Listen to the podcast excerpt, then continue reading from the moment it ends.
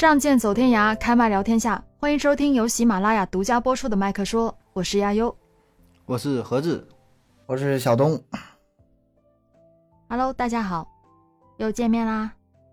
咱们今天来讲讲定律啊。嗯，世间万物有其运行的法则，其实我们的人生也是如此。人呢，跟着规律走，则顺。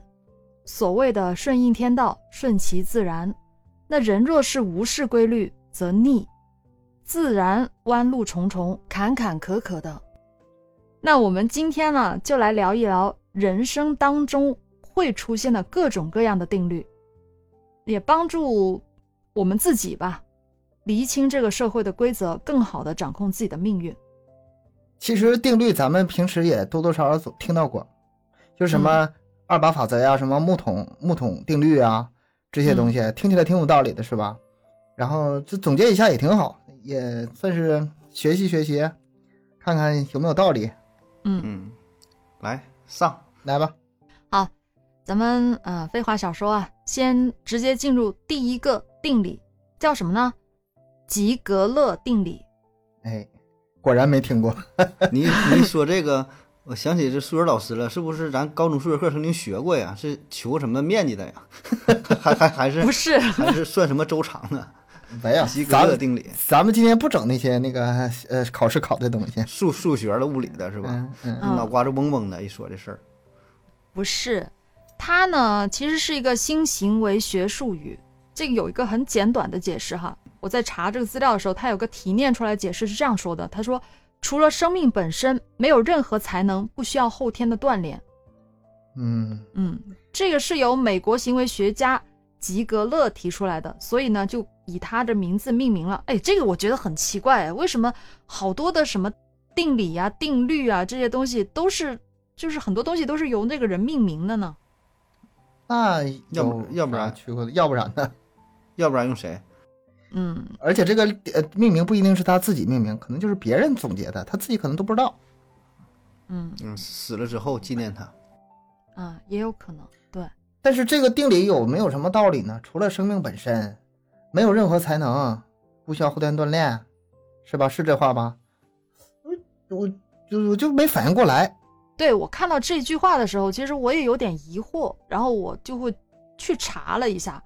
那这边呢有一个更详细的解释是这样说：他说，设定一个高目标，就等于达到了目标的一部分。如果从一开始就怀有高远的目标，就会呈现出与众不同的眼界，逐渐形成良好的工作习惯和方法，让每一步都朝着正确的方向前进。气魄大，方可成大；起点高，才能至高。跟那那这个解释好像哪哪儿不挨哪儿啊？对，会有点不一样。嗯，我知道了。是想强强强调一下后天，我觉得吧，嗯可能是这个两个不同的人翻译的，就是 翻译出来两种意思。呃，那那试图了解一下吧，有道理吗？这是这是一句很有道理的废话。这事儿谁谁都知道啊，那确实啊，就是咱有句话怎么说了？除了你的生命，除了你的岁数和体重啊，就是无需担心，就是其他的你都得努力嘛。就是就是生命和岁数和体重是拼命增长的吧，不用管它也长啊。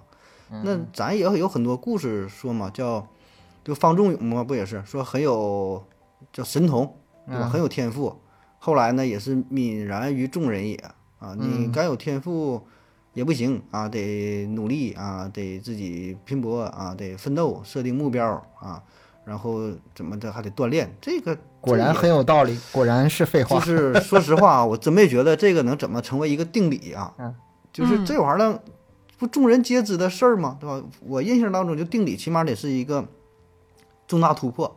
嗯他一提出来这个事儿，我说：“哎呀，对呀，醍醐醍醐灌顶一下把我点醒了。哎后面看看有没有是，后面看看有没有。今后天不是后面不止这一个吗？啊，啊看看后面，嗯，看看后面。一下给人否了是吧？真要把这个东西联系起来呢，它可能表达的意思是，不少人认为天才或者成功是先天注定的，嗯但是呢，这个其实这个世界上被称为天才的人，肯定比实际上成就天才事业的人要多得多，啊，明白。明白吧？这个意思。天才有十个，但真正说因为天才成功的可能只有五个，只有两个，是吧？嗯，对我我是这样理解。啊，那那那对，为什么这么多人他可能就一事无成呢？因为有些人他可能缺少一些什么什么什么雄心勃勃啊，什么什么动力啊之类的哈，可能就是因为他不敢为自己制定一个高远的奋斗目标嗯啊、如果他设定了这样一个目标的话，他设定了一个高目标的话，那他可能从开始走的第一步已经是卖的会比别人更大一些。嗯，总之就是这两种解释，它都是说关于一个成人成才的这么一个道路嘛。嗯，对。但至于这个定理存在的必要性啊，这个咱不知道，反正就有这么一个定理，有这么一个玩意儿啊，嗯啊嗯。行，咱们再来看第二个，叫做摩斯科定理，莫斯科，摩摩吧，这个字读摩吧，嗯，还是摸呀？摩莫斯科。摩斯科盒子，你可别把悠悠给带带歪了，人家都认这字儿，你非得给人带磨啊磨啊对我，其实我一开始看的我也是莫斯科，不对呀，这都不是墨呀，这不是普京普京提出来的，啊。它其实这个定理呢是一个管理学术语，嗯，嗯它的最简单的提炼的说法就是，你得到的第一个回答不一定是最好的回答。哎呀，就是这帮人搞研究啊，这词儿总是给你歪了说，给我解释一下。翻译的不太好啊，你也有这种感觉是吗？英语原文你给我念一下，我我我听听，我看看英语咋说的。我这个英语水平有限，非常有限。没事，我听力也有限。他其实是就是要打破砂锅问到底啊、啊，就是这个定理的精髓，主张的就是你要刨根问底，知根知底，把这个东西问得清清楚楚。哎其实你往往去问别人问题的时候，别人的第一反应就是张口就说，对对，张口。就来，就随意的应付。你要仔细的、认真的追问下去，可能才会得到你想要的答案。它为什么是一个管理学术语呢？因为它在营销当中啊，这个定理是用的非常的广的啊。但是前提你可能也是要培养一些口才和足够的勇气去刨根问底去问。这个还有点儿价值，有点儿价值。嗯我觉得这个在实际工作中是有这种情况的。嗯嗯，你说这个，我觉得就像是市场调研嘛，对吧？比如说你想创业，你想干啥的，你不得是先去跑市场，先去看一看真正的这个情况怎么样啊？不有那么一个嗯段子嘛，说，呃，有一家制鞋厂想扩大市场，想向海外推广，然后呢，派出两个市场经理去调查，到一个小岛上啊，岛上人都没穿鞋，然后调查回来之后，嗯，告诉老板，第一个说的，哎呀，不行，你这保证卖不出去啊，这岛不行，他都不穿鞋，你咋卖呀？然后第二个人回来说的，哎，老板呢，这咱们发现一个巨大的市场，一个巨大的商机啊，这岛上人他都没穿鞋呀，这得多大市场？咱把鞋卖给他们，是不是有点这个意思？就是说，嗯你嗯，第一个反应啊，就是可能不一定对，你再深思一下，再考虑一下。我感觉你这个可能在另外一个定理里面，咱们看看后面有没有定理更适合你这个啊？不不适合这个定理啊，就是我说这事儿对是吧？那可以放对，在别事儿是有的定理上。这么回事儿，不是这个问题哎。好不好不容易听过 听过这么一个商业创业的故事哈，不知道得往上套哈。但是我想的是什么呢？你看，拿我们那个程序员做程序举例哈，呃，嗯首先是那个概要设计，然后是详细设计，然后呢，程序员根据这个详要设计呢，详细设计，然后编写程序。我们标准是什么呢？详细设计得详细到什么程度？就是交给不同的程序员做出来东西，你得一模一样。你这个详细设计才算是够详细，否则的话你只告诉他一句，你给我做一个什么什么软件，那不一定做出什么东西来呢。跟这个我觉得还能贴合点，跟现实中。那也是你这个个人的理解差的很大，就是嗯，同样一个事儿一句话是吧，出来的东西完全不一样。对，嗯对，我的理解就是，如果运用在市场上面的话，它应该是属于那种市场调查的那种东西。嗯无论你是做什么企业啊、创业啊，或者是一些你要推出什么新产品啊，作为一个大公司是吧？如果你不在整一个市场调查上去下功夫，去好好的琢磨你这个对应的一个消费者群体的话，可能出来的东西就会被市场淘汰，嗯，有有有点这个有点这个意思。是是蛮重要的，还是蛮重要的一个东西。那就像咱们做节目嘛，这可以让听友就反馈一下嘛，嗯就是问问听友你们想要啥，是吧？你们然后他们说我想听好听的，我我也挺好玩的，是吧？我挺有意思的。嗯说的有道理，我们不能做没有意思的节目。这个吧，我想到的解决办法就是你直接在群里这么这么问吧，可能是不太容易。莫不如哎，以后咱们有机会啊，开一个直播，音频的也行，视频的也行，把这些听友找过来，咱们就聊。你最喜欢哪期节目？你喜欢在哪儿？呃，你觉得哪点好？你觉得不足在哪儿？聊透它，问题聊透它，而且是而且得才算解决。深挖。对不说了吗？对对对第对对一个回答可能不一定不一定对，是吧？是人家也许只是也许人家只是礼貌呢。我们节目做怎么样？做挺好啊，心里寻思什么破玩意儿？完事到底哪好，也说不来，也没有哪好的。我我重回答行吗？你刚才第一个问题咋问来？我重说，我重说，我重说。嗯，对，其实运用在咱们聊天当中也是，你跟谁聊天，第一句都是跟你客套话，嗯是不是？聊熟悉了，可能才会去跟你讲一些真话，嗯，嗯都是可以运用到各种方面的。我觉得这个定理。嗯，来，再看下一个，这个你们应该是不陌生了，嗯权威暗示效应。嗯，解释一下。嗯，我来解释哈。有一个化学家称，他将测验一瓶臭气的传播速度。他打开瓶盖十五秒后，前排的学生马上举手，称自己闻到了臭气，嗯而后排的人则陆续的举手，纷纷也称自己闻到了。但其实这个瓶里面什么都没有。嗯有没有可能老师放了一个屁？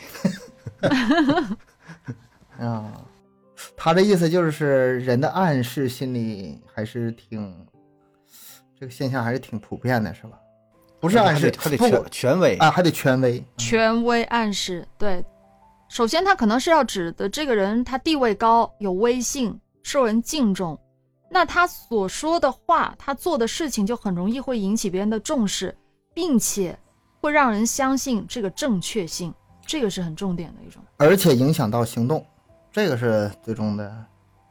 嗯我，觉得这个东西应该是普遍存在的吧。其实咱们生活当中很，尤其是老师对学生，嗯，呃，对呀、这个这个这个是，对呀、他这个例子不不就是吗？这解释不就是？对，啊，因为人本身他是有一种倾向于安全心理的那种，大家都会有这样一种，总是认为这个可能有权威的人，他往往就是正确的楷模，嗯呃，然后服从他们或者是听他们说的，这样会使使自己被更具有安全感，而且嗯保证不会出错。这个我觉得是我我我的角度啊，是从反方向，就是嗯嗯，你看啊，这个他首先这个定理我觉得是有道理的。那么作为咱们普通人的话，可以反省一下，是不是有的时候自己受到这种暗示了？你有别你别想时候都有，对你别想暗示别人，其实咱们受到暗示情况更多。就比如说，呃，群里各种转发视频呐、人家发个视频，那玩意儿就当真了。要是普通话好点，那完了，那更是真的了。你再打个领带，哎，有点那个新闻的那个播音员的那个感觉，就好像人家说啥都是真的了。但是实际上有的那个根本就是，对吧？很多谣言也是这么来的，借用那种看似很权威、很正式的那个方式跟你表达出来，你就认为他说的是对的，但实际上不是。哎，我记得我以前第一次有这种感觉是什么呢？就是我那时候学打字嘛，嗯，噼里啪啦是用手打完之后，用 A4 纸打印机打出来，我突然我就对所有的出版物，我就那种那种坚信的态度，我就打动摇了。动摇了，我也能出书啊！这有什么大不了的？我自己能出而已嘛。所以说我对他没有那么信了。以前都是奉若圣旨的，现在也是。嗯现在出完音频节目，别人说什么吧，我都持怀疑态度，听一下，有道理听没道理。我也能录音频，视频也是这个道理一样的，对吧？我也能做视频。你这啥也不信了是吗？是，呃，那倒不至于。这种情况，过去咱们叫人微言轻，是吧？人贵言重，你啥也不行，身份也不够，地位也不行，哎，没有钱，你劝人人都不听你的。对你拿你凭什么劝我是吧？你告我怎么发财？你这边要饭呢啊！你给我讲，你给我你给我讲什么创业？没人信。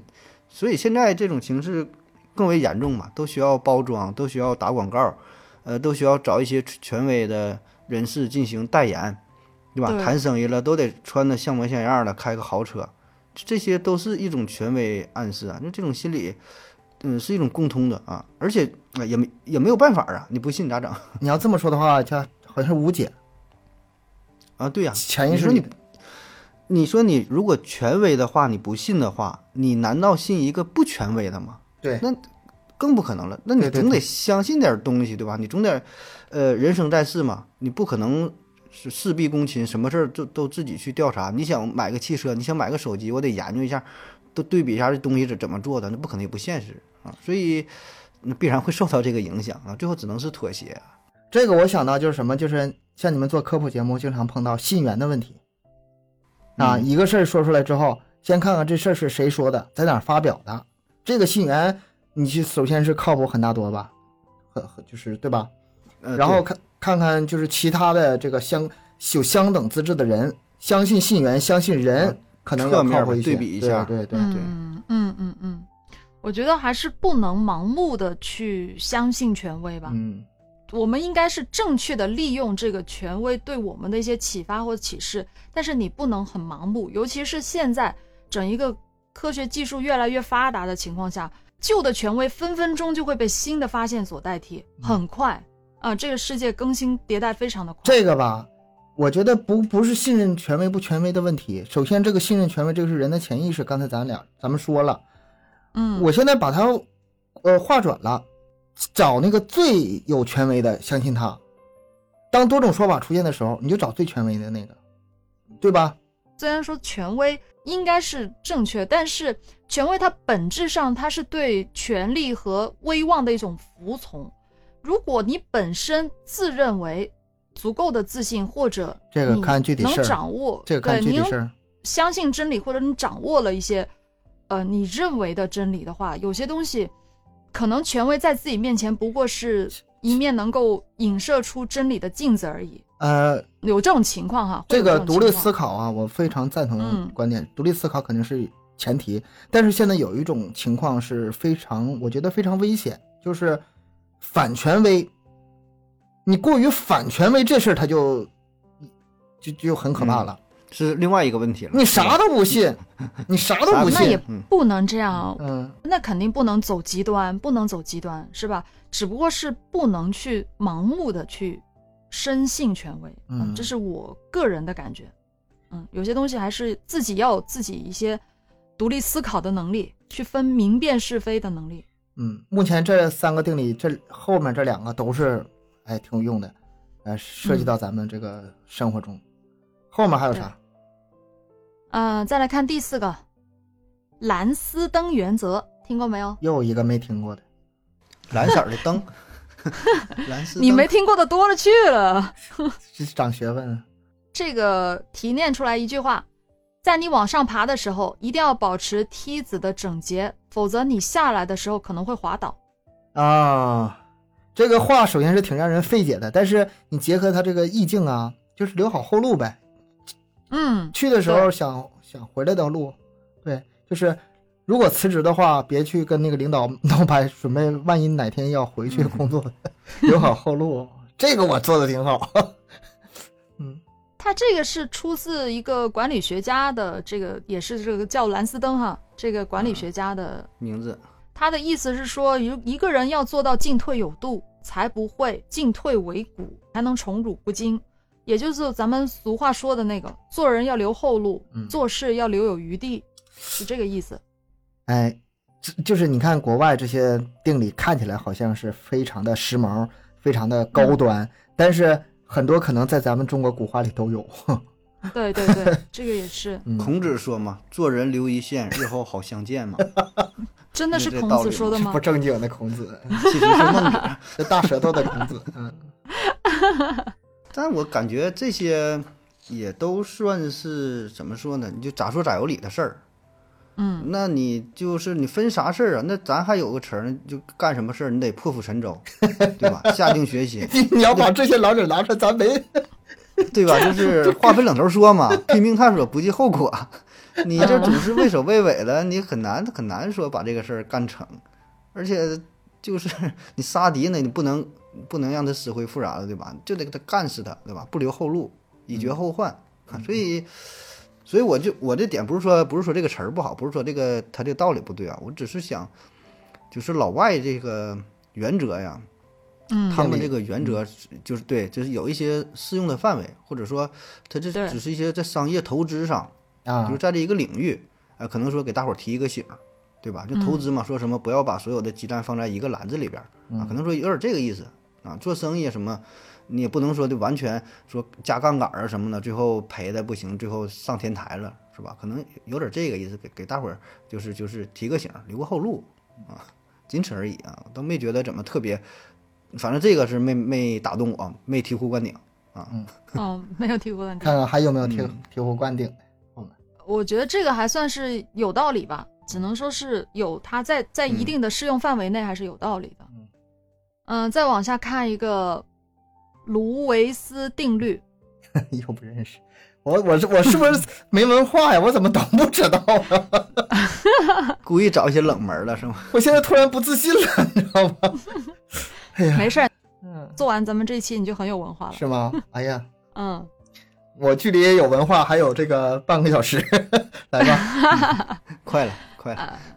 他的意思是说，谦虚不是要把自己想得很糟，而是完全不去考虑自己。这外国人就不好好说话，或者这翻译人就不好好翻译，还得解释。听我听了，现在我听你解释跟没听一样，你知道吗？嗯，没听懂。他是一个心理学家提出来的。这个心理学家大家都知道，他就叫卢维斯 啊啊，卢维斯。啊啊，熟 熟，卢维斯嘛，嗯，为什么要这样说呢？是因为他说，如果把自己想的太好，就很容易将别人想的很糟。嗯他是寓意了一个怎样学会谦虚的这个道理。嗯谦虚就是要把自己想的很糟糕，或者是完全不要去考虑你自己。嗯，有自知之明啊，正确的认识自己，就这么点事儿。嗯嗯，他这是两个角度呗，是吧？咱平时说谦虚，感觉，呃，问你什么，这我不行，这我这我不会，啊，这这这不行，这不行。他这个他这个上升一个维度了，说不是自己好坏的问题是吗？完全放空自我，这有点儿有点儿这个哲学呀，什么宗教这个层面了哈、完全上升了一个一个档次，一个维度，是吗？就是强行这么理解一下。我看的是更阴险的一面。你看说的是要处理好把握谦虚的尺度嘛，有个什么掌握时机嘛。我我记得那个我上小学还是上初中的时候上音乐课，上音乐课的时候就是老师出那个节奏，哒哒哒哒哒节奏，然后哪位同学能站站起来给我回答一下？你打好了，然后你很棒啊什么的哈。那时候很小，老师出前三个节奏的时候，我就没举手，我可谦虚了。因为我要等最难的那个。啊，要是显显不出来你了是吧？第一个你说回答之后不叫你了，显不出来，你前面人再啊夸奖、再再鼓掌没用，嗯你得看最后这一下子。最后让我整中了，最难的那个让我整中，因为以前毕竟是学过嘛。你看这个定理，在我脑中第一个反应就是这样，你就是人得有点智慧，不是光谦虚那点事儿。嗯你谦虚和嗯这个表现，都是在合适的时机做合适的事儿。在运用到咱们现实生活中，他首先第一点就是做人要谦虚，但如果把自己想得太好，就因为很容易把别人想得很糟糕嘛。他前面也说了。第二，他想表达的应该是谦虚得有个度，嗯因为谦虚不是要把自己想得很糟糕啊、呃这个凡事还是掌握好那个度，把握好自己谦虚的尺度吧。我我在我理解是不是这样的一个意思？嗯可能自己不懂的，或是真的是不理解的东西，要谦虚去学习。自己做的事情该自己完成就完成，要尽所能的去完成，也不能因为过分的谦虚而失去展示自己才华的这样一个机会呢？是不是能这样理解？哎，行，咋理解都行，我现在感觉 我感觉他这一句话就是我已经让你绕懵了。我自己都有点懵，我在说什么？反正我就按照我按照我那个总结，就是，哎，事实的。他这这什么定理啊、定律啊，这些都是一句话这这个带过，很多东西你可以完全靠自己的理解去靠自己。发挥了就。嗯，是，哎，但是接下来这样一个定律呢，还是挺明确的，我觉得也挺挺确实挺有意思的，叫做蘑菇定律，听过吗？嗯，这是做饭的事儿，我们东北话说你咋这么蘑菇呢？就是你这么拖沓拖延呢？这种嗯，非常磨，磨蹭。嗯，它指的是刚踏入社会的人常常感到不受重视，需要打杂跑腿或者面临批评指责。有人将他这个行为哈、与蘑菇的生长相比拟，认为大多数人都有过这样的一个蘑菇的经历，尤其是刚刚开始的时候。嗯，就是像蘑菇一样呗，在阴暗角落不受重视，是吧？对，你们先先思考一下蘑菇的生长、成长过程是什么样子的。嗯，阴冷湿湿润，潮潮湿阴暗，对对，潮湿阴暗的环境去成长的嘛，它是需要在这样一个环境去成长的。这个代表的意思就是，刚刚可能出来工作或者刚刚接触一个新的行业呃的人呢，可能常常会被置于阴暗的角落啊，嗯不被重视啊嗯什么的。啊，可能还要接受无端的批评、指责、待人受过，呃，得不到必要的指导和提携等等，这些就处于自生自灭的这样一个过程。但是你有没有发现，其实很多人都有这样一个过程？这是必须的经历嘛。他这个定律，我是觉得，呃，是人之常情，就是新人你都得低调点，然后观察一下什么情况，然后再以后再怎么发展。初期都是这样。你这我现在还这样啊，中期晚期也这样，一直都是个蘑菇，注定是蘑菇，这辈子都觉得得在一个我现在阴暗的角还是个蘑落当中菇，，是吧？你一直都在一个阴暗的角落，你是蘑菇，你又不是参天大树，你又不是向日葵，你是这个品种，你是蘑菇成精了，你是？是吧？对，我觉得我我现在还是个蘑菇，你看是吧？嗯，不一定是刚刚初入职场啊，那你可能换一个行业，换一个工作，那你重新开始，你不还得是蘑菇呀？嗯啥都不懂，一开始不也一样是吧？各种各样的嗯挫折，肯定是他这个定律就是给新人们一个鼓励吧，或者说是一个安慰吧。对，嗯但看到这定律吧，我想到一个事儿啊，就是现在比较流行的说，零零后开始想要整顿职场 啊，这话题 这这话我就对对对，我又我又懵火的。我又懵了，就是就是各种不服管教蘑菇是吧？呃，有点这有点这意思，就像他嗯有点儿就不服从蘑菇定律。你不说来吧，我得在一个阴暗的角落嗯受人批评指责，加班加点儿的，最后呢挣的还少。那零零后整顿职场就是意味着他八点上班，OK，我就八点踏着点儿来，五点下班，OK，五点我就走。中间什么领导让我买包烟，帮我打个饭，滚哈，跟我没有关系，是吧？不是我上班，不是我应该做的事儿。领导要倒杯水，你谁呀你是吧？我我我是这是我活儿吗？啊，说整顿职场，但是我个人的观点啊，我个人的观点是，这只是一个很非常短暂的表面的现象，或者说是短时间内吧，把这个话题拿出来炒作一下啊，但绝这绝非不是，绝不是一个普遍的现象，而且也不会持久啊。过一阵儿可能这个话题不炒了，也就但是过这是风儿了，你知道吧？年轻人越来越不服管，我觉得这个倒是对，这是对的。我觉得我嗯刚上班那时候可乖可乖了，但是等到后来新来的这些人都不太服我管，嗯 就可你必须得跟他交心，用以心呃去那个嗯换取，他们的。就是这个这个服不服管呢？我觉得并不是表面上的说让你干什么不干什么，你你需需要的是年轻人的一种创造力、一种活力啊，你一个新鲜的血液注入到了一个集体当中。但是说这个不是通过你一直的反抗领导，然后说嗯让你干啥不干啥啊，一种逆反的状态来表现出来的。而且你保证不会持久的。你说你这么整顿，最后你能整顿了职场吗？我觉得不可能。最后整顿的只能是你自己。是你很牛，OK，你走吧，对吧？职场就是需要，就是为啥叫蘑菇定律？我觉得您说这有道理，它就是就是这个地儿，对吧？铁打的职场，流水的员工。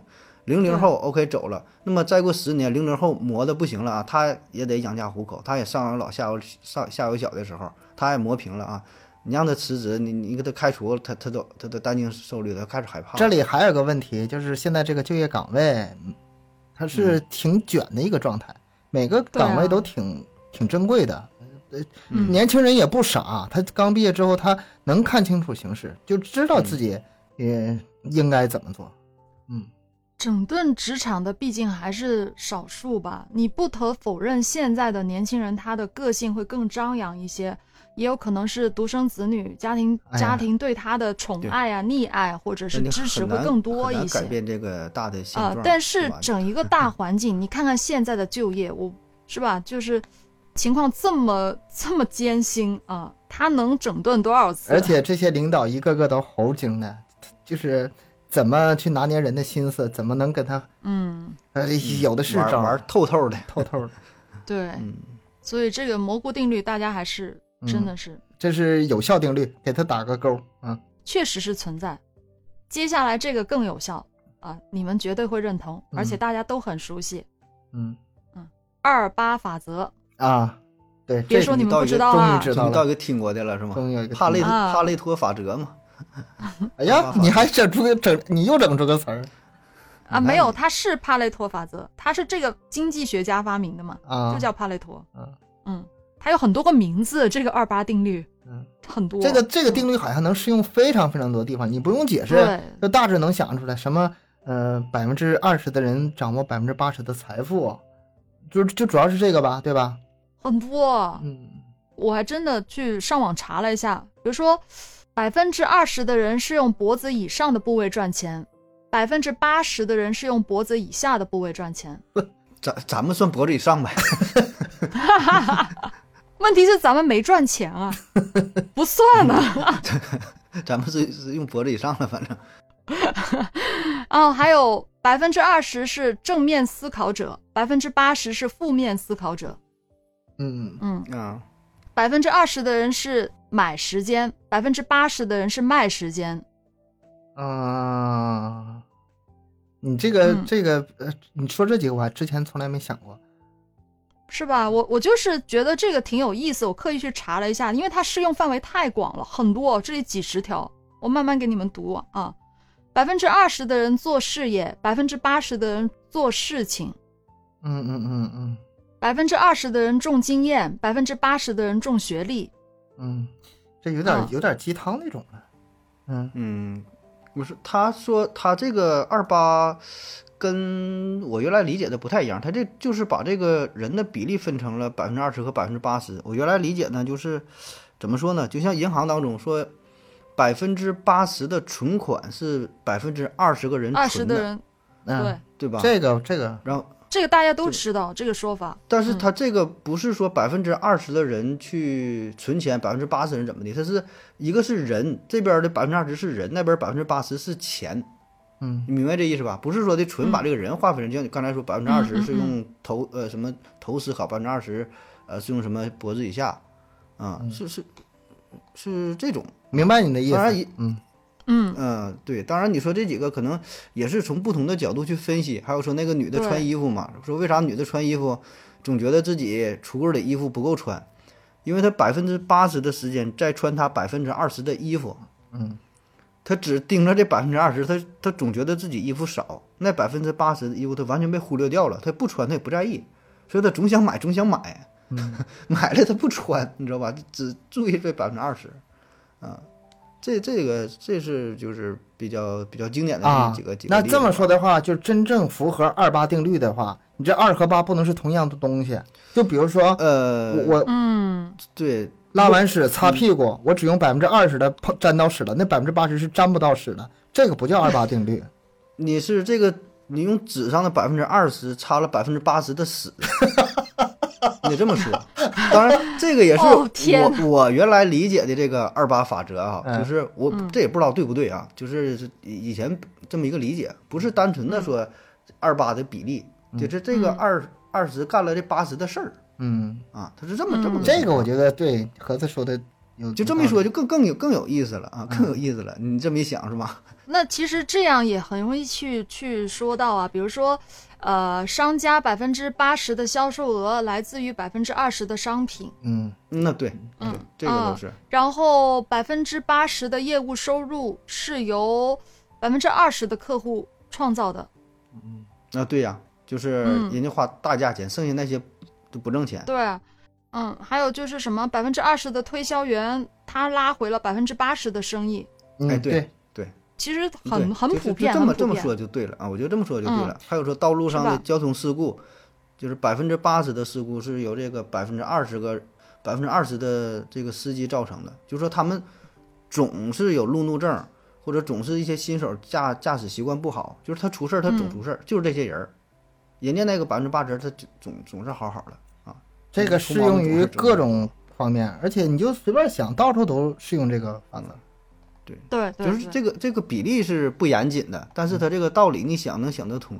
嗯，所以这给咱们它比例肯定没有给咱们卡的那么带来的一个启示就是说，把自己有限的精力，呃，用在这个更重要的事儿上，抓大放小，对对吧？你把这一个问题解决好了，可能百分之八十问题解决了。你像咱做节目，我经常有这个想法，就是有些时候咱挺努力，嗯，累累死累活了哈，然后哎做了一点儿东西，然后觉得哎呀自己给自己感动了啊，痛哭流涕，哎我这节目做的这么好，付出这么多努力啊，然后呢，结果人根本不在意啊，嗯，然后反倒是一些这误打误撞也好啊，无心插柳啊，嗯整点什么东西，无心插柳。大伙儿哎这好啊，嗯这咱就最直观的播量也高，评论数也行啊，大伙儿而且反响都很好，说哎主主播这期节目挺好，就像我自己节目，有的也是准备挺充分的，自己以为做的挺好的，下边说了哎主播这这期做的挺水啊，这什么玩意儿了，然后自己就我就在想，就这个道理懂啊，但是又很难呃抓住这百分之二十，对吧？道理很懂，但是 你怎么去做啊？不会、啊。自己从心理的角度来看啊，我觉得它本身这个二八法则，它虽然是真的是运用很广泛，但是它是有被嗯正常直觉的，就很嗯很违背我们正常的心理直觉的。因为很多人常常可能会认为百分之五十的投入或者一半一半原因嗯会会对会造成百分之五十的结果或者产出，但是它这个二八法则就是与这种我们平常的一些基本的认知是相反的，它就是不平衡的。但不平衡就也也就是这个自然本身的一个现象。就是其实就是不是平均分布呗。嗯那你看，就是还可以从另外一个角度来看，就是当你从零向高端走的时候，你是加速度走的，你越走越快的。你越往高走，你掌握的东西就越多，跟你之前付出的努力是不一样的。比如说你，呃，从零基础，每天花两个小时练琴，你你的那个进步是非常非常小的。但是当你高到一定程度的时候，我这么说好像是不是有点不太不太恰当啊？就咱拿咱主播来说，我之前三三个月我就涨了一百分儿，但是我现在可能一天涨一百分儿，而且努力没有啊原来做的大。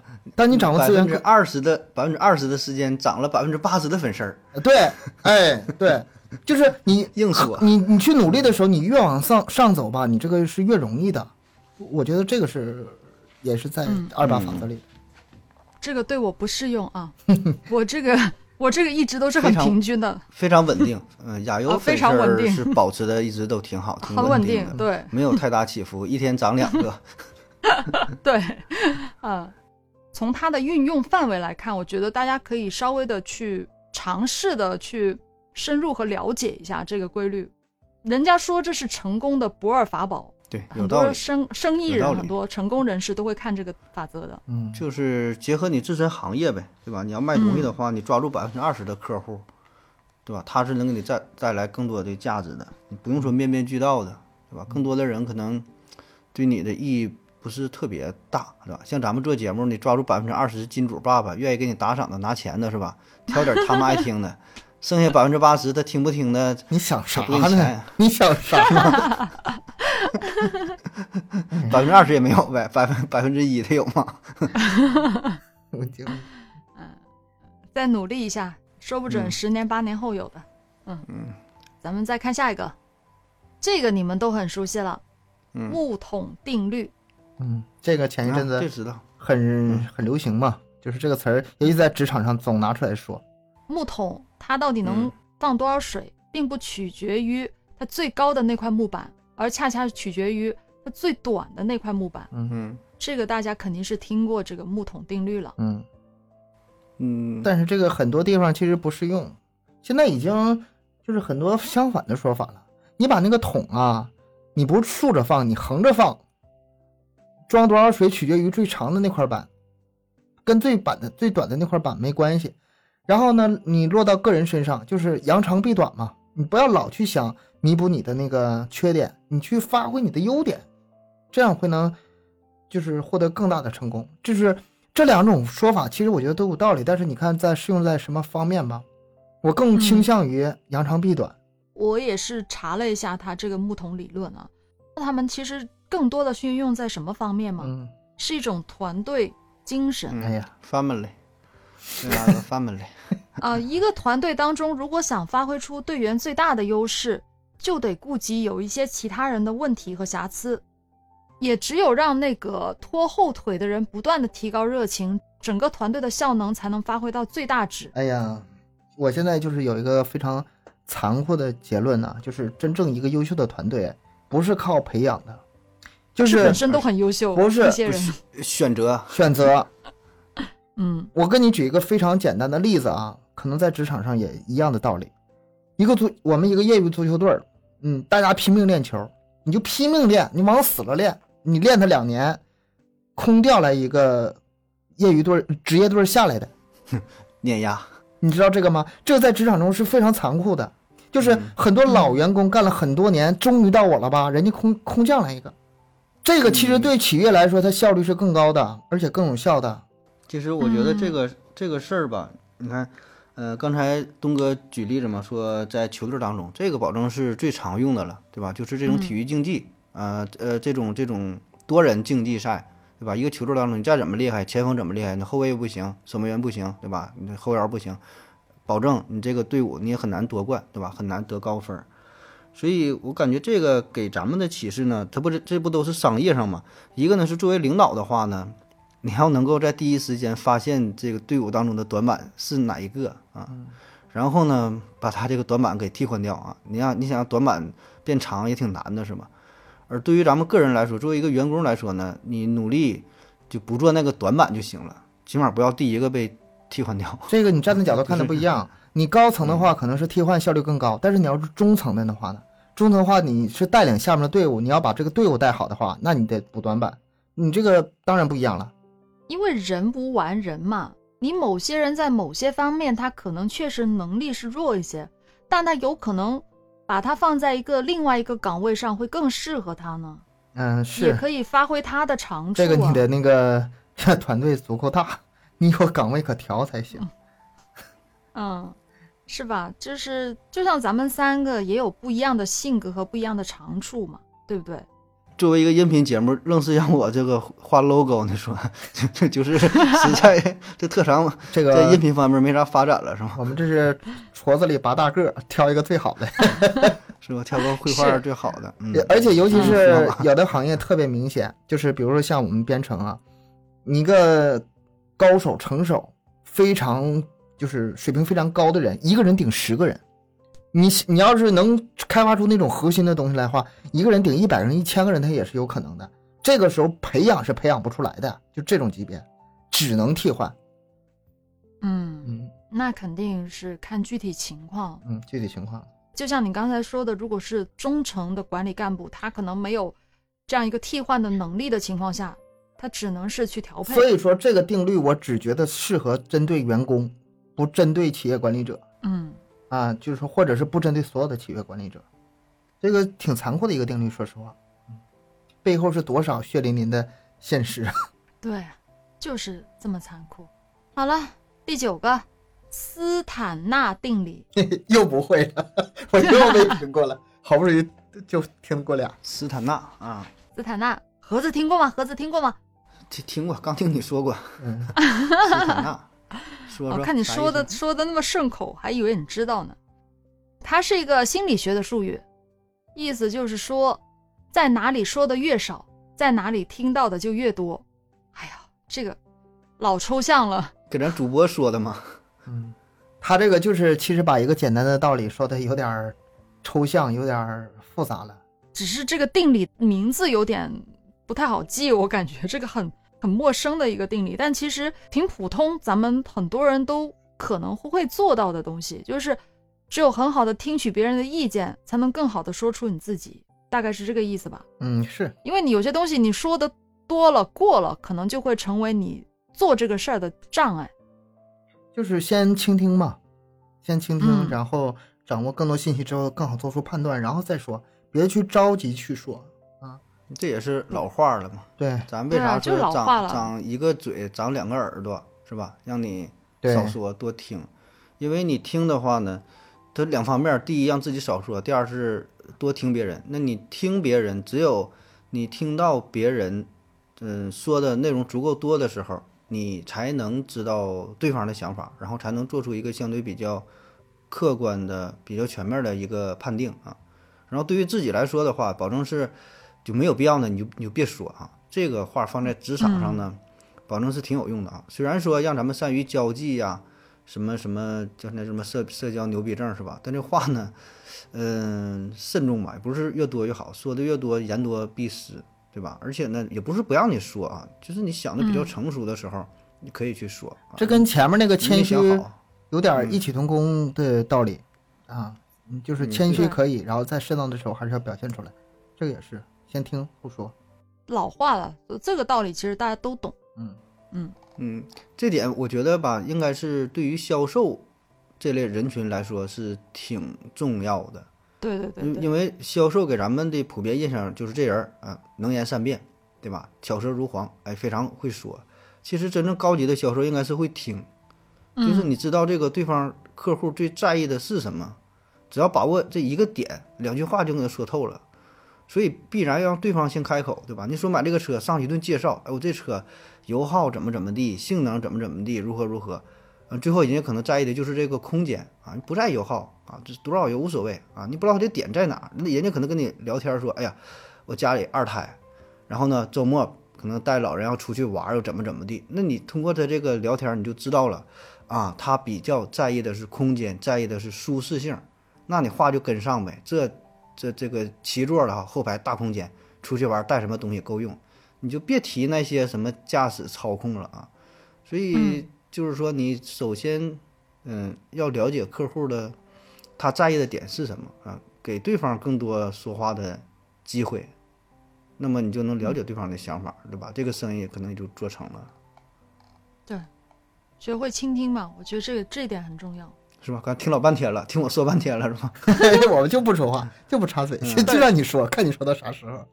对你说到结束吧，可以了，交给你。那个咱们之前那个不是有辩论吗？嗯，辩论的时候说的越多，给对方能抓住攻击的点就越多。你说的越少，对方越没有可攻击的地方。我就是聊的时候就这种，那也不行啊，那我不说就赢了。所以说你说的得 稳准狠嘛，啊，稳准狠，少说多听，听定听对方的弱点也能使用。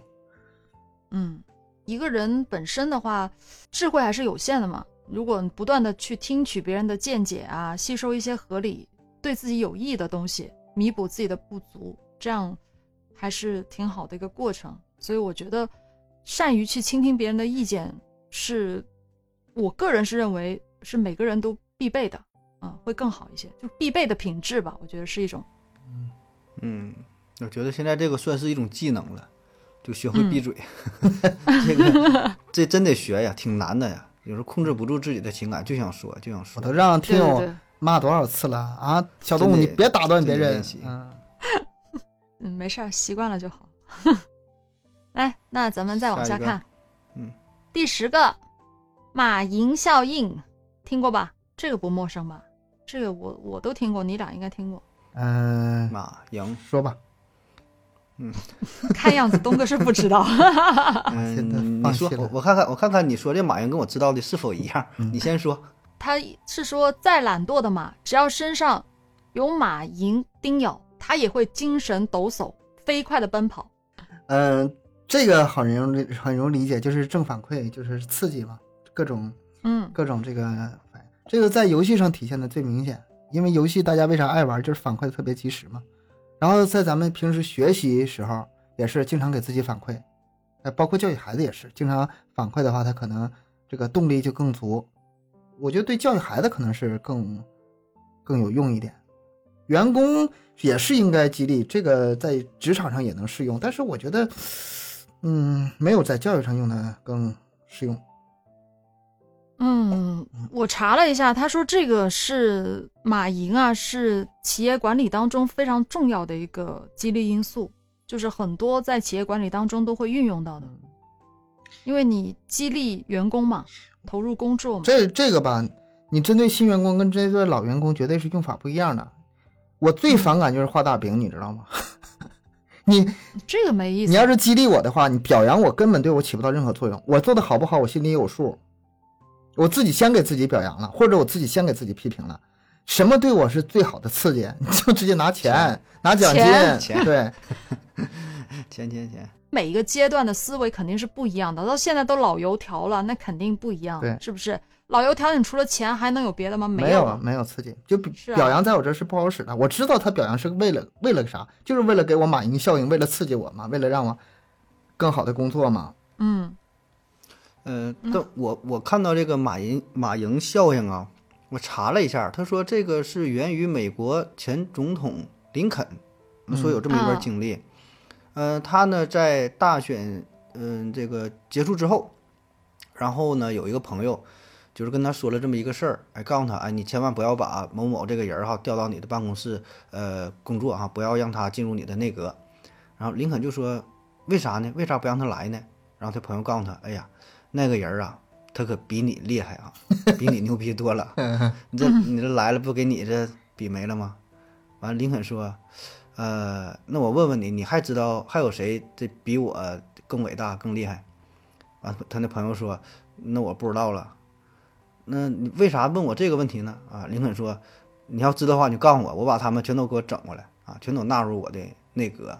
啊，就是他这啥意思？就是找比我强的呗，比我强的，然后我也能跟着进步嘛，对我自己也是一种激励，对吧？就是后边一帮天才在追赶着我，是吧？那我我得得更得努力了啊！啊你是从这个从这个个角度，，对嗯对对对对，我看到是可能不同维度吧，反正都是激励的事儿。但他这强调的说的就不要害怕竞争，对吧？有强者呢，对手更强的能激发你的斗志，你也变得更加，强大啊，所以叫马赢嘛，是吧？这边盯着你嘛，追着你。嗯，你这么说我倒认可了，嗯嗯，嗯但是现在吧，有点儿这个竞争嘛，咱经常提啊，老话题叫内卷，就是竞争的有点儿没有出路，就是在圈子里斗，没没没没走出这个圈儿。然后呢，各种竞争也是无效的竞争，没有把自己变得更加的强大啊。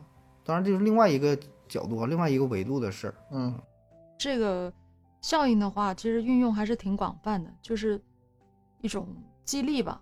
嗯，无论是呃，就领导给下属的，或者是对方啊、对方给自己的，都会有一一点这样的东西。但是有时候就是看这个度，可能太过了，或者是就像盒子说的一些无效的话，那就是就是卷了，就变成卷了。他这个定律定律吧，不是说劝你做什么事儿，也不是说什么方式是最好的，他这个是在试图描述客观现象。嗯他就是说有这么一个情况，你注意一下。至于怎么管理，或者怎么激励自己，或者怎么去下一步行动，那你自己的事儿了。嗯，对嗯他就告诉你嘛，这苹苹果会落地啊，但至于说的你是截着这个苹果捡回捡回家吃了，还扎你脑袋上，人人家就不管了，嗯 就告诉你了，是吧？告诉你有这么个情况。嗯那再往下说第十一个，哎，这个我真的是没听过，啊，完全是很很神奇的，叫什么了？倒 U 型假说。抛物线呗，就是倒 U 型就是抛物线呗。那为啥嗯不说是 N 型呢？这么说这不是更有文化吗？显得 让我听不懂吗？倒 U 型啊，对我看到这名字的时候挺挺奇特的。他解释是这样说：他说，当一个人处于轻度兴奋的时候，能把工作做得最好嗯；而当一个人一点儿兴奋都没有，他就没有做好工作的动力。哎，而当一个人处于极度兴奋的状态时候，随之而来的压力可能会使他完不成本该完成的工作，啊，就是状态得刚刚好。哎呀妈，这话说的让他有点说的适度兴奋四个字儿说完了，是吧？就这意思吧那你？要不然你这就不是定理呢，人家要不说显得我没文化呢。是吧？就是兴 是呃那个兴奋度最适当的时候，就是中间那个 U 型那个最高点嘛。啊，太，太兴奋，太不兴奋都不好啊。行，就是明白了。没事儿。嗯嗯，这个这个有这有道理，这个确实有道理，有道理不管你理，确实是是。呃，考试的时候，对吧？上场比赛的时候，这运动员嘛，都得先热身，都得调动你这个积极性。像那打拳击的是吧？比赛之前俩人都得是对视，然后骂几句啊，然后再上去打，激发斗志。比赛的时候也是，你得稍微紧张点儿，又不能太紧张。我感觉最最明显就是咱们录节目哈、就咱们平时做这个节目也是，嗯，你录之前呢，你也不能太兴奋啊，太兴奋呢也不行，就满脑子燥了就是飞得太远了，聊一聊就跑题儿了。然后呢，也不能太平静，太平静录出来效果呢也不行。咱本身就是一个非常愉愉快的、欢快的节目，有的时候氛围打不开。你听咱节目一般都是前几分钟比较比较沉闷啊，或者说比较稳，慢慢就放飞自我了。啊所以这种这状态也是放在工作当中，可能也是如此，激发一个良好的状态，能够带来更好的效果。嗯，是，我觉得做很多事情都有都能适用上这个这个原原则定律，什么来的假说道，哎，倒 U，倒道 U 型，道 U 型假说，嗯，倒 U 型假说。因为哎因为我我自己特别深有体会的就是我跳舞的时候，有一些演出啊或者是什么的，你你整个状态你太冷静的话，你是跳不出那种动感。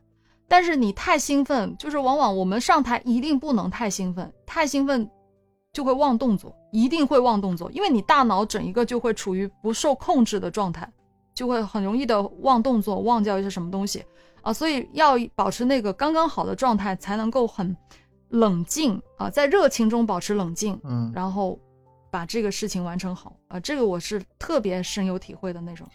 这个就叫状态嘛。这个不是那么好把握的。你今天状态好啊，你状态状态不好啊，这你看咱们说的就是状态这个词儿。那你说状态那个是词儿，咱们是能完全控制得了吗？不行，看今挺难天状态而。且很，而且很多时候就是在细微之间，嗯那就对哎差这一一度啊，差这一点儿就打开了啊，就然后呢又过犹不及，也挺难的。他这个确实没错，嗯，这个是是有这么这么个很对的废话，不是废话，是是真的，是存在这种这么事实。再讲一个吧，叫做飞轮效应，啊，这个飞听过，轮海，听过听过吧？嗯我也不知道有没有听过，但是不太陌生吧？感觉他的意思就是说，为了使静止的飞轮转动起来，一开始你必须使很大的力气，飞轮转得越来越快，达到某一个临界点之后，你根本就不需要再费多大的力气，这个飞轮依旧会飞快的转动，而且不停的转动。我刚才举的例子是对的，但是举错地方了。我应该把那个例子举到这个定定理来说，是吧？效应。答案答案对，问题问错哎呀，了。我天，对对对对真对，甜的。呃，啊，飞轮效应，这个这真是飞轮效应。那是开车不就是吗？起步时候保证费油啊，你跑高速跑起来就不费油了，再快它也不费油。嗯，这也咱咱老话也有嘛，万事开头难啊，中间难，结尾也难。这个前两天我听那个一个别人的节目，就说，呃，听众问他，你是怎么保持每年就是一年每天都在读书？他每天都要读很多书，这个事是非常难的。就或者说类似的，你怎么保证每天都进行锻炼，或者是呃，你怎么每天能保证就是写作？这是都是很难的事儿。坚持呗，坚持干。不是坚持，他给给的回答是，最难的就是你想看书，以看书为举例，你最难就是翻开书的那一个动作，消耗你百分之九十八的精力，百分之九十八在这个动作上，你只要翻开了，后面就非常简单。啊，迈出这第一步是吧？嗯只要跨越了这地方就好了。一天是嗯，就是其中的一天是这样，而长期以来还有个长期作用。你要是最开始你第一天那翻书是很难的，但你第一天翻书，你第二天、第三天会越来越容易。所有的事情都是这样，所以说人想要进步的话，你只要把最开始那个困难克服了，后面就很简单。哎，这我就想到东哥哈、就是东哥每天就是跟我说，录节目之前他都得酝酿几个小时，酝酿半天，然后都不想对。对对对，就这意思，但是你现在做了这么几年的主播，你还是这样还，是这样。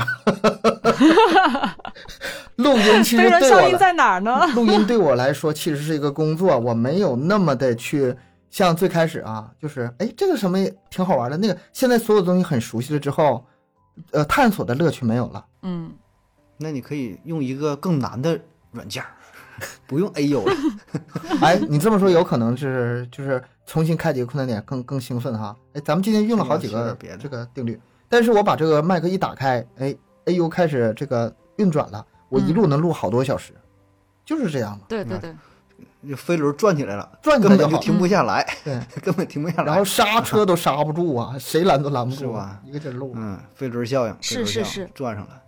我也会这样。我不知道盒子是不是，反正我自己也是，就是每天就是要开始工作的时候，就会特别，哎呀，不愿意，哎，特别特别烦啊。当我一打开麦克风，我真要开始工作的时候，我就停不下来的那种，，这个我都会是这样。我觉得对很多人都有启发，很多人就是拖延症或者干什么都干不了，干不好，嗯，无没有下不了手，没有开始，你就想想这个，把这个解解决了，你就后面一马平川。嗯，就其实你做上这个事儿之后，也没有想象中的那么困难，那么痛苦，对，就也还好，倒不算不上说特别喜欢吧，但也还行。就是你一旦迈出这一步了，进入这个状态了，然后也能忍受，也也也能做下来啊，这也还行。就是你看你做不做啊，踏不踏出这一步，这个就有点是什么？有点惯性。当你保持静止，嗯，对，你就不愿意动起来；当你动起来，就不愿意静止，它就是一个惯性作用。是啊牛顿第一定律上来了。是吧？晚上就是就醒了不愿意睡嘛，嗯，啊，早晨睡了，早上又不愿意起来，是吧？就是嗯舒适区嘛，这不都联系起来了？放假时间啊长了，不愿意那个那个上学，上学时间长了不愿意放假，不对，这个不对这个是？反了哈，这是反了。上学还是挺想放假的，对，放假也挺想上对学。挺想放假的。嗯，是，那行，今天咱们讲了十二个定律是吧？嗯，就先讲到这儿。其实各种各样的定律非常的多，可以说是未完待续。但是咱们看看啥时候找机会再跟大家去说一下。这个随便一搜几十个，啊，轻易的不要在那个什么，咱们或者是可以没有话题的时候拿它来救场，做完救场可好用了。嗯、对。但是我觉得还是挺有意思的。这期不是拿来救场的，嗯这期是真的是觉得很有意思啊。悠悠，这个嗯我跟你说实话吧，这个话题其实我早就想讲了，但是吧没排上，舍不得讲让你，给抢了。嗯，舍不得讲，你你你一般都都是舍不得讲。准 备准备做付费节目了，正常这一期应该是做付费了，嗯这个水准。付费一样做啊，如果付费跟这个免费，呃，都都讲同样的话题的话，肯定内容不一样啊，肯定会有更多的。那我们哪一期是一样的呢？我就想问一下。嗯，大伙儿听了就知道了，嗯你以后办了等出付费了哈，你听一下你就明白了。行，那今天就先到这儿了，感谢各位收听，欢迎大家多多留言、分享、点赞。节目更新时间三七二十一，加听友群联系主播，商务合作可以关注我们的微信公众号“麦克说 Plus”。下期见，拜拜。拜拜。拜拜。